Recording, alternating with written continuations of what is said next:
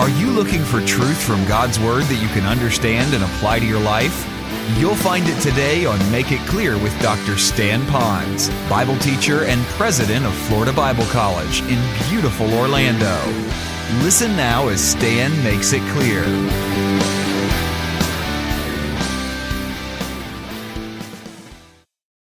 And harmony really takes a lot of work.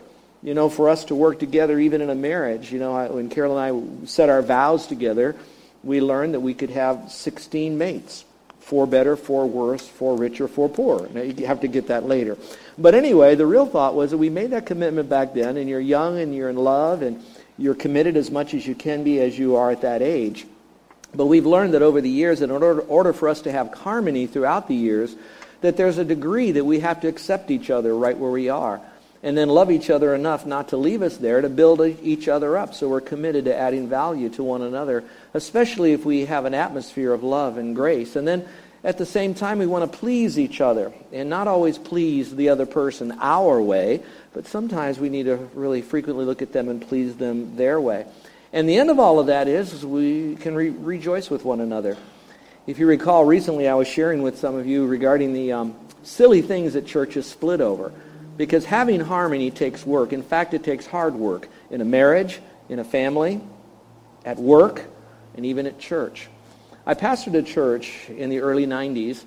It was one of those New England type churches. It was in upstate New York, and they don't really consider New York as New England. They do consider it the Northeast, but it still had that New England flavor.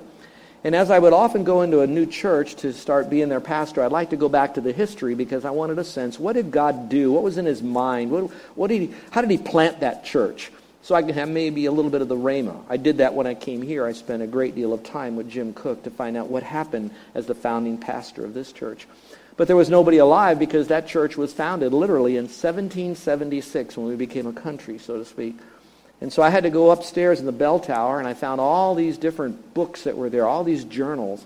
And I went back and had to blow off the dust and kind of smear off the mildew and the mold and dig deeply into all of this material to find out, well, what about the church? I found out that the lobby of the church used to be actually the sanctuary early on, and it was built in 1835. And if you look at some of the dates, that's around the time of the Battle of the Alamo. That's how old this church was. As I read a little bit further, the church had uh, ways to try to keep the church together. One, they made sure that everybody loved each other. They had communion every Sunday, and if you didn't have a good relationship, you were kicked out of the church. That was an odd thing, and uh, that's what they did. But the most um, silly thing, too, that I found in the church document was this. The first one was the church had its first major split in the early 1800s after the building was built, a few years after that. They decided that they wanted to bring into the church heat. In other words, there was no heat, there was no potbelly stove, there was nothing in the early 1800s in upstate New York, and it can get bitter cold up there if you've ever lived there. And so some people wanted to bring in heat into the church by bringing in a potbelly stove and piping it outside so they can have some comfort while they were worshiping. There was a large group of people that said, no, we don't do that. And the reason we don't do that is because our early ancestors in Christianity didn't have heat like that. And for us, that's too much of a convenience for us. And we should be able to suffer and remember our missionaries that are suffering. And the best way to do that is for us to suffer in the wintertime with no heat. And so the church split.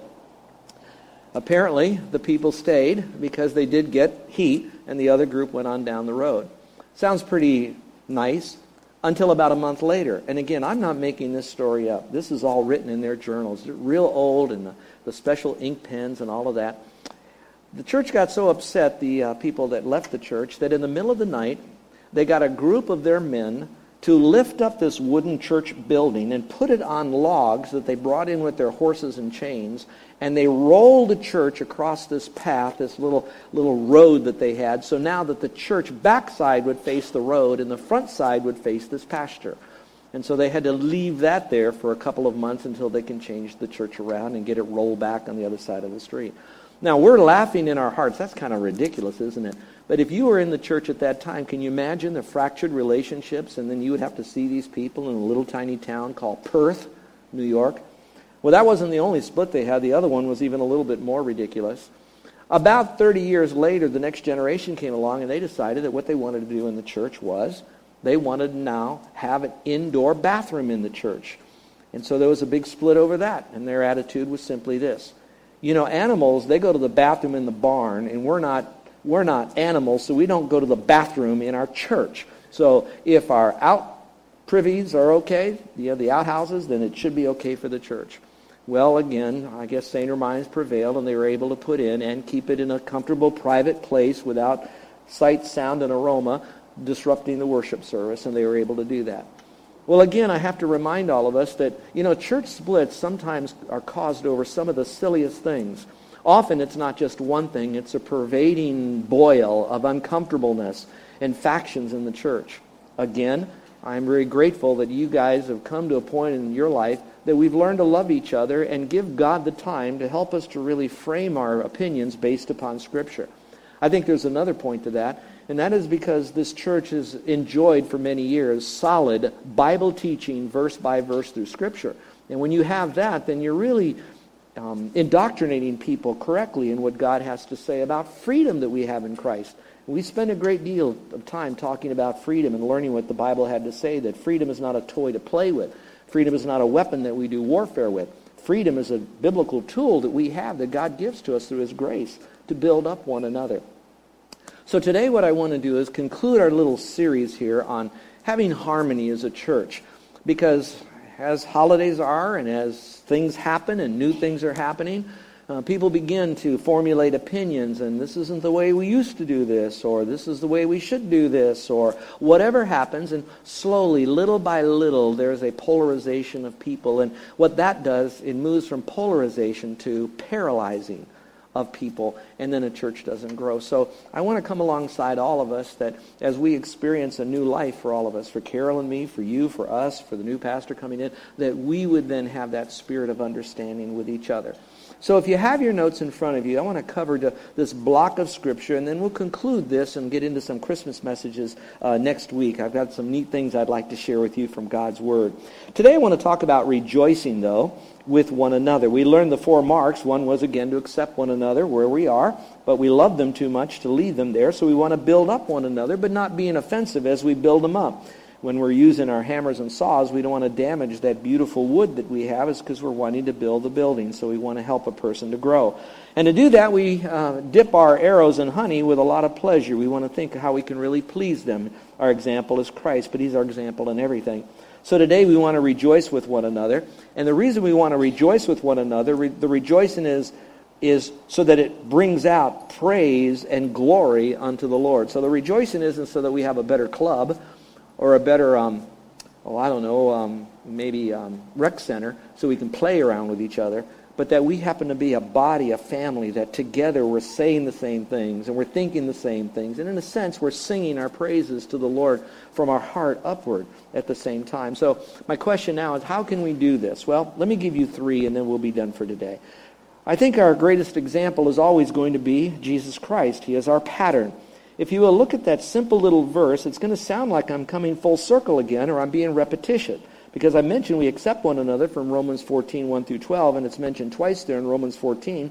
In the very next chapter, Paul again says you need to accept one another one more time. The first one said accept those who are weak. Now it says even the weaker to accept those who are strong. So the idea is to accept one another. And then it gives us our example, just as Christ. So that's why I put in here our pattern to accept one another would be as Christ. He's accepted us.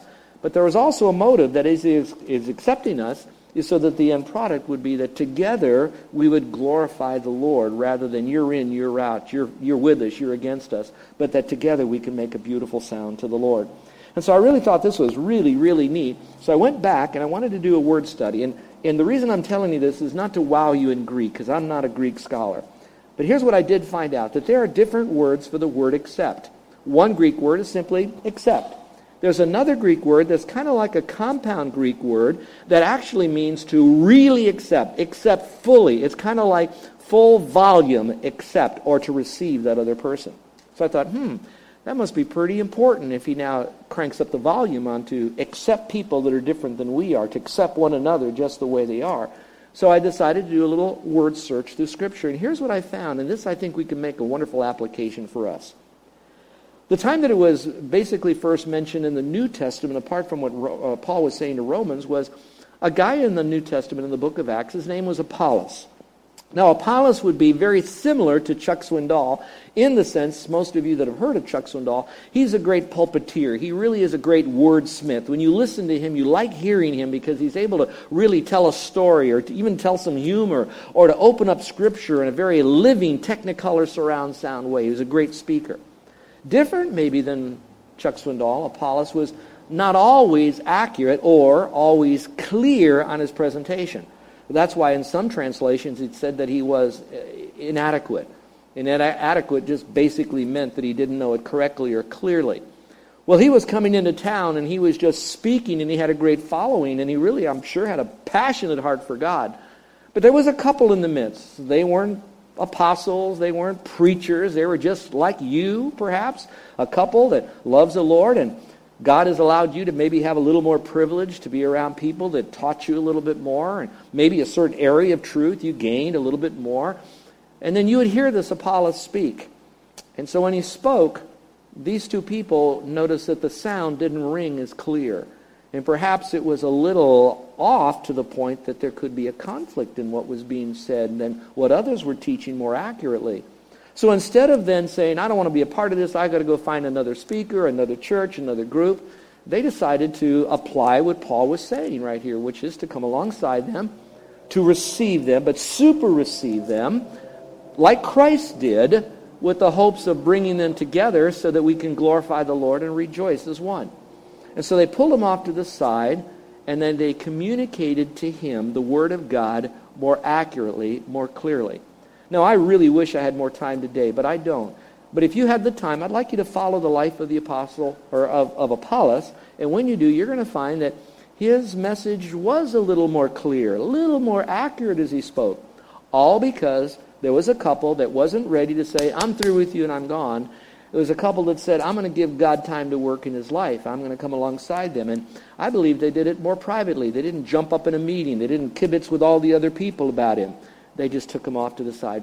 Would you like me to read the verse to you? It's found in Acts chapter 18, verse 26. And here's what it says Aquila and Priscilla, here it is, lovingly, I like that word, lovingly, motivated by love, and they communicated in a way that was kind.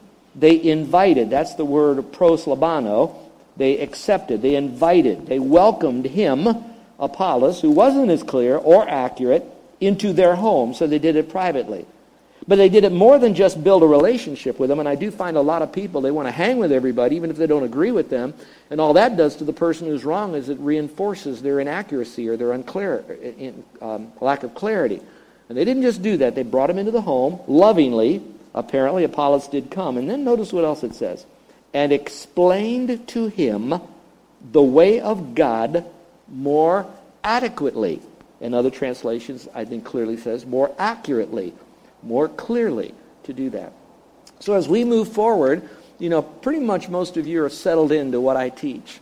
Well, you're going to have another man of God who is on his journey, and he's going to be a little younger. He's going to be a little different place in his walk with the Lord. That doesn't mean he's ignorant. It doesn't mean that he is, um, how can I say, um, unintelligent about truth, that he still hasn't figured it all out, but he's on a journey to grow. And as I look back over my history of preaching since 1972, I want to thank God for the people that have come alongside me and said, Stan, I think you could have said it better this way. And let me not go back so far. Let me just go back in the 10 years Carol and I have been here. Those of you that have sent me a text, sent me an email, pulled me aside, you never once said, Stan, I'm out of here.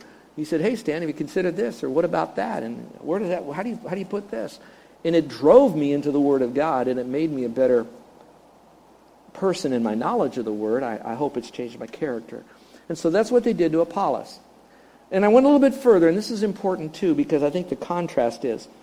A little bit later on in the, in the book of, of Acts, now we're moving where Paul is a Christian now. He's with other prisoners. He's going to another place because he's a prisoner for Christ.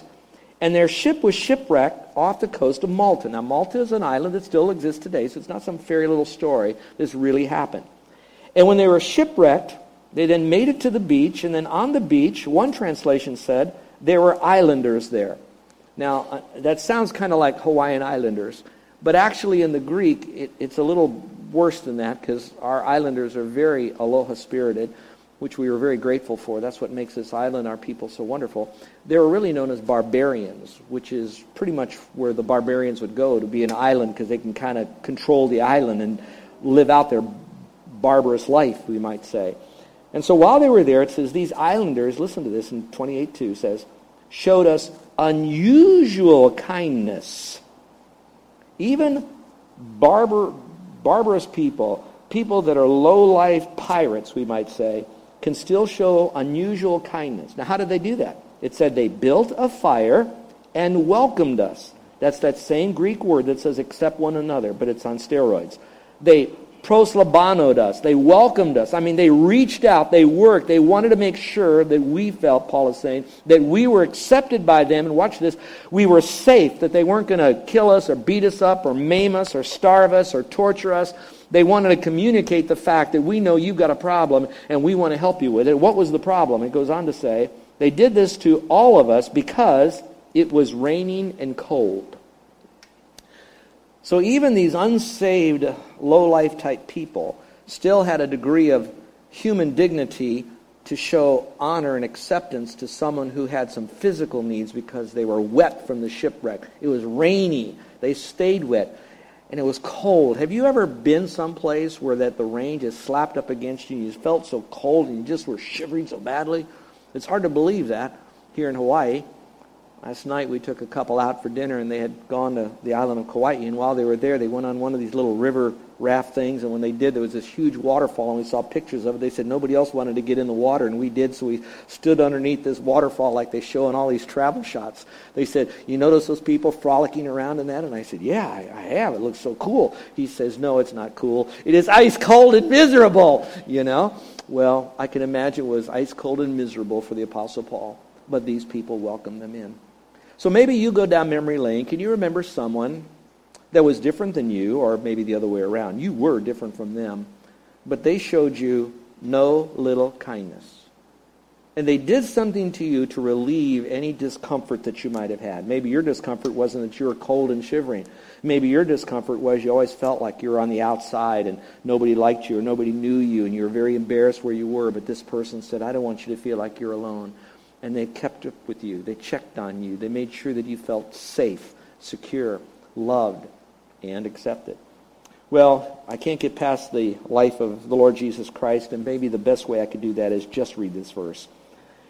Jesus says this He says, He who receives you receives me, and he who receives me receives him who sent me. So let's just put it in our language when we look at someone who's a little different, thinks a little differently than we do, says things a little differently than we say, but if we receive them, it's to remind us that Jesus received us. And when we receive him or her, then it's like we're receiving Christ. And if we're receiving Christ, the scripture says, then we're receiving God. So probably one of the closest thing to being godly is to be so receptive of people who might be a little different than you are maybe, um, like one person said, I, I, I think this is really, really classes, classic. It was W.B. Riley, who was one of the founders of Northwestern School, the school that Jim Cook had gotten his degree from. W.B. Riley said this. He said, Don't run from something that you hear for the first time that you don't agree with too quickly because that person really may be right. So it doesn't mean you have to swallow everything they give you, but it does mean when you hear something, accept the person, work it through, take the time, study it, work it out, decide what hills are the hills you're going to fuss over, and the hills you're going to spill blood over, and the hills you're going to die over. But don't make every little fuss over hill a hill to die over as well. Otherwise, where are you going to be with life? Where are you going to be with people? At the end of your life, who will you have in it? So, again, the idea is to follow Christ as he is our wonderful example of doing that. Now, if you don't mind, I want to just kind of give you a little pro future thing. I know this is being recorded and it's going to be on for a long time on the radio all over the country. So they, you folks that are listening, if you don't mind me speaking to you, I'm going to talk about an upcoming event this church is going to have. This may not relate to you, but I want you to listen because you can still use it. In a few months, our church here is going to have its jubilee, its 50th anniversary. You can think of how many churches have not lasted that long. Think of how many churches that have lasted that long that probably shouldn't have lasted. I mean, they're still fighting and they're all, they're, they're just not doing anything for God. This church is really going to celebrate that. We're getting the word out now, and I'm very amazed at how many of what I call alumni, these are your former members. These are the ones that moved off island for whatever reason. They're, they're wanting to come to be a part of this. I think there's a lot of good reasons for everybody to be a part of this event. One is it gives us a golden opportunity by God to emphasize the faithfulness of God. So that is the entire theme of our Jubilee, the faithfulness of God. But that's pretty broad stroke, the faithfulness of God, especially when you talk about 50 years. That's a timeline. So we're going to have Jim Cook, who's the founding pastor. He's going to speak on the faithfulness of God on Saturday night at the banquet. And I'll come back to that in a moment. This is not so much an advertisement as an illustration. I'll show you what I mean in a moment. Then on Sunday, we're going to have a much different type of morning than we normally have here. Why? It's a different kind of event. Yes, we will worship the Word of God. You'll get plenty of the Word of God. There will be wonderful celebrative music here, plenty of fellowship, and don't worry, we will have food. So, that being the case, at 9 o'clock, we're going to have the wonderful breakfast we normally have, add a little bit more to it. We're going to have all the booths of the missionaries out here. We're going to have those that have uh, ministries in the church have their booths out. I know you're busy. I know things are happening. But by doing this, you're able to celebrate visually what, what other people are doing so that we can see God in the events, not just hearing it existentially, so to speak. And then at 10 o'clock, we're all going to come in here. We're going to have a wonderful service then. And it's going to be pretty much divided in two parts, but not so chop chop. The first part of that, I'm going to speak on the faithfulness of God in the present. What God has really been doing in our midst. And oh, the Lord is here. He's done so many wonderful things. Well, I'll save that for that. But the last message of the three, because you have to have faithfulness of God in the past, faithfulness of God in the present, then what do you have to have? Faithfulness of God in the what? In the future. Well, what better person to speak than the new senior pastor that will be here? And so when he speaks, he's going to speak on the faithfulness of God in the future. So between the time I speak and then bleeding into his time, we are then going to have, and I hope you're here to see this if you haven't seen it before, we're going to have an installation service. Now, there's nothing magical or mystical, but there is a point of reference. There's a point of time to say, you are now really our pastor. We're going to have something very special that encapsulates his time, the new pastor's time of now receiving that call to be here, the physical call, not the call to pastoring or call to preaching or call to the ministry, but the call of all of that to us here will happen at that wonderful time in the morning. And then when we're finished with that, what are we going to do again? What do all good Christians do? We go eat. So we'll go back into the fellowship hall, and that time the missionaries are going to get a chance to share. Now I'm telling you this, now you're hearing it as an advertisement for an event. That's not where I'm going. Where I'm going is simply this we're really going to need to accept these people that are coming to the island. Some of them will need a place to stay. They're not going to stay for months or years. They just need a few days to crash at your place, which may mean that you might have to kind of change some things around in your house to take them in. I'm not going to embarrass you by coming to you and putting you on the spot. I'm asking the Holy Spirit to maybe work in your heart of opening up your heart to receive them through Ho'okipa hospitality. And then perhaps There'll be a time we're going to do the banquet here. The banquet will look very much like the Night of Delights. Uh, not exactly, but pretty similar. It's going to be a wonderful experience in here. But we can only fit certain amount of people in here. There's trade-offs between going other places or having it in two different locations, etc. But the team very wisely and prayerfully decided we're going to do this, and we're going to get our tickets, and we're going to sell them as quickly as we can. We're going to hold back some for our guests, and of course for our missionaries and our speakers. That being said, I hope every one of you would come to celebrate the first night to be able to hear Dr. Jim Cook, the founder. But it also may mean that we'll sell out of tickets and we'll have too many other people in line. And I might then suggest that some of you that are so gracious and kind, you might say, you know what? I'm going to come to the event, but I'll serve. I'll let them have my ticket. I'll give my ticket back and let them sell it to the next person. It's not free. Can't afford to do that with the kind of food we're having. But at the same time, I want you to know this is our opportunity to accept people in with a sacrifice to us to add value to them. And I'm going to be um, so blessed when I'm observing all of us, me too, Carol, to, to do what we can to add value to them throughout the entire event. And that's not even to mention what happens the next weekend at camp when it's the afterglow of all the events and a good time together. So I hope that you set that aside for the purpose of demonstrating what you're hearing this morning from God's Word about accepting people. You accept the weak, and we accept one another to do that. Now, I want to go to number two, and th- these are not quite as lengthy. They're longer verses, but I think I can explain them a little bit more quickly to you. First of all, it's what I call God's great promise. Verses 8 through 12 is really You're listening to Make It Clear with the teaching of Dr. Stan Ponz, founder of Make It Clear Ministries and president of Florida Bible College in beautiful Orlando, Florida. Make It Clear is dedicated to taking the Word of God with clarity into every person's world. It is the support of listeners like you who make the ministry of Make It Clear possible.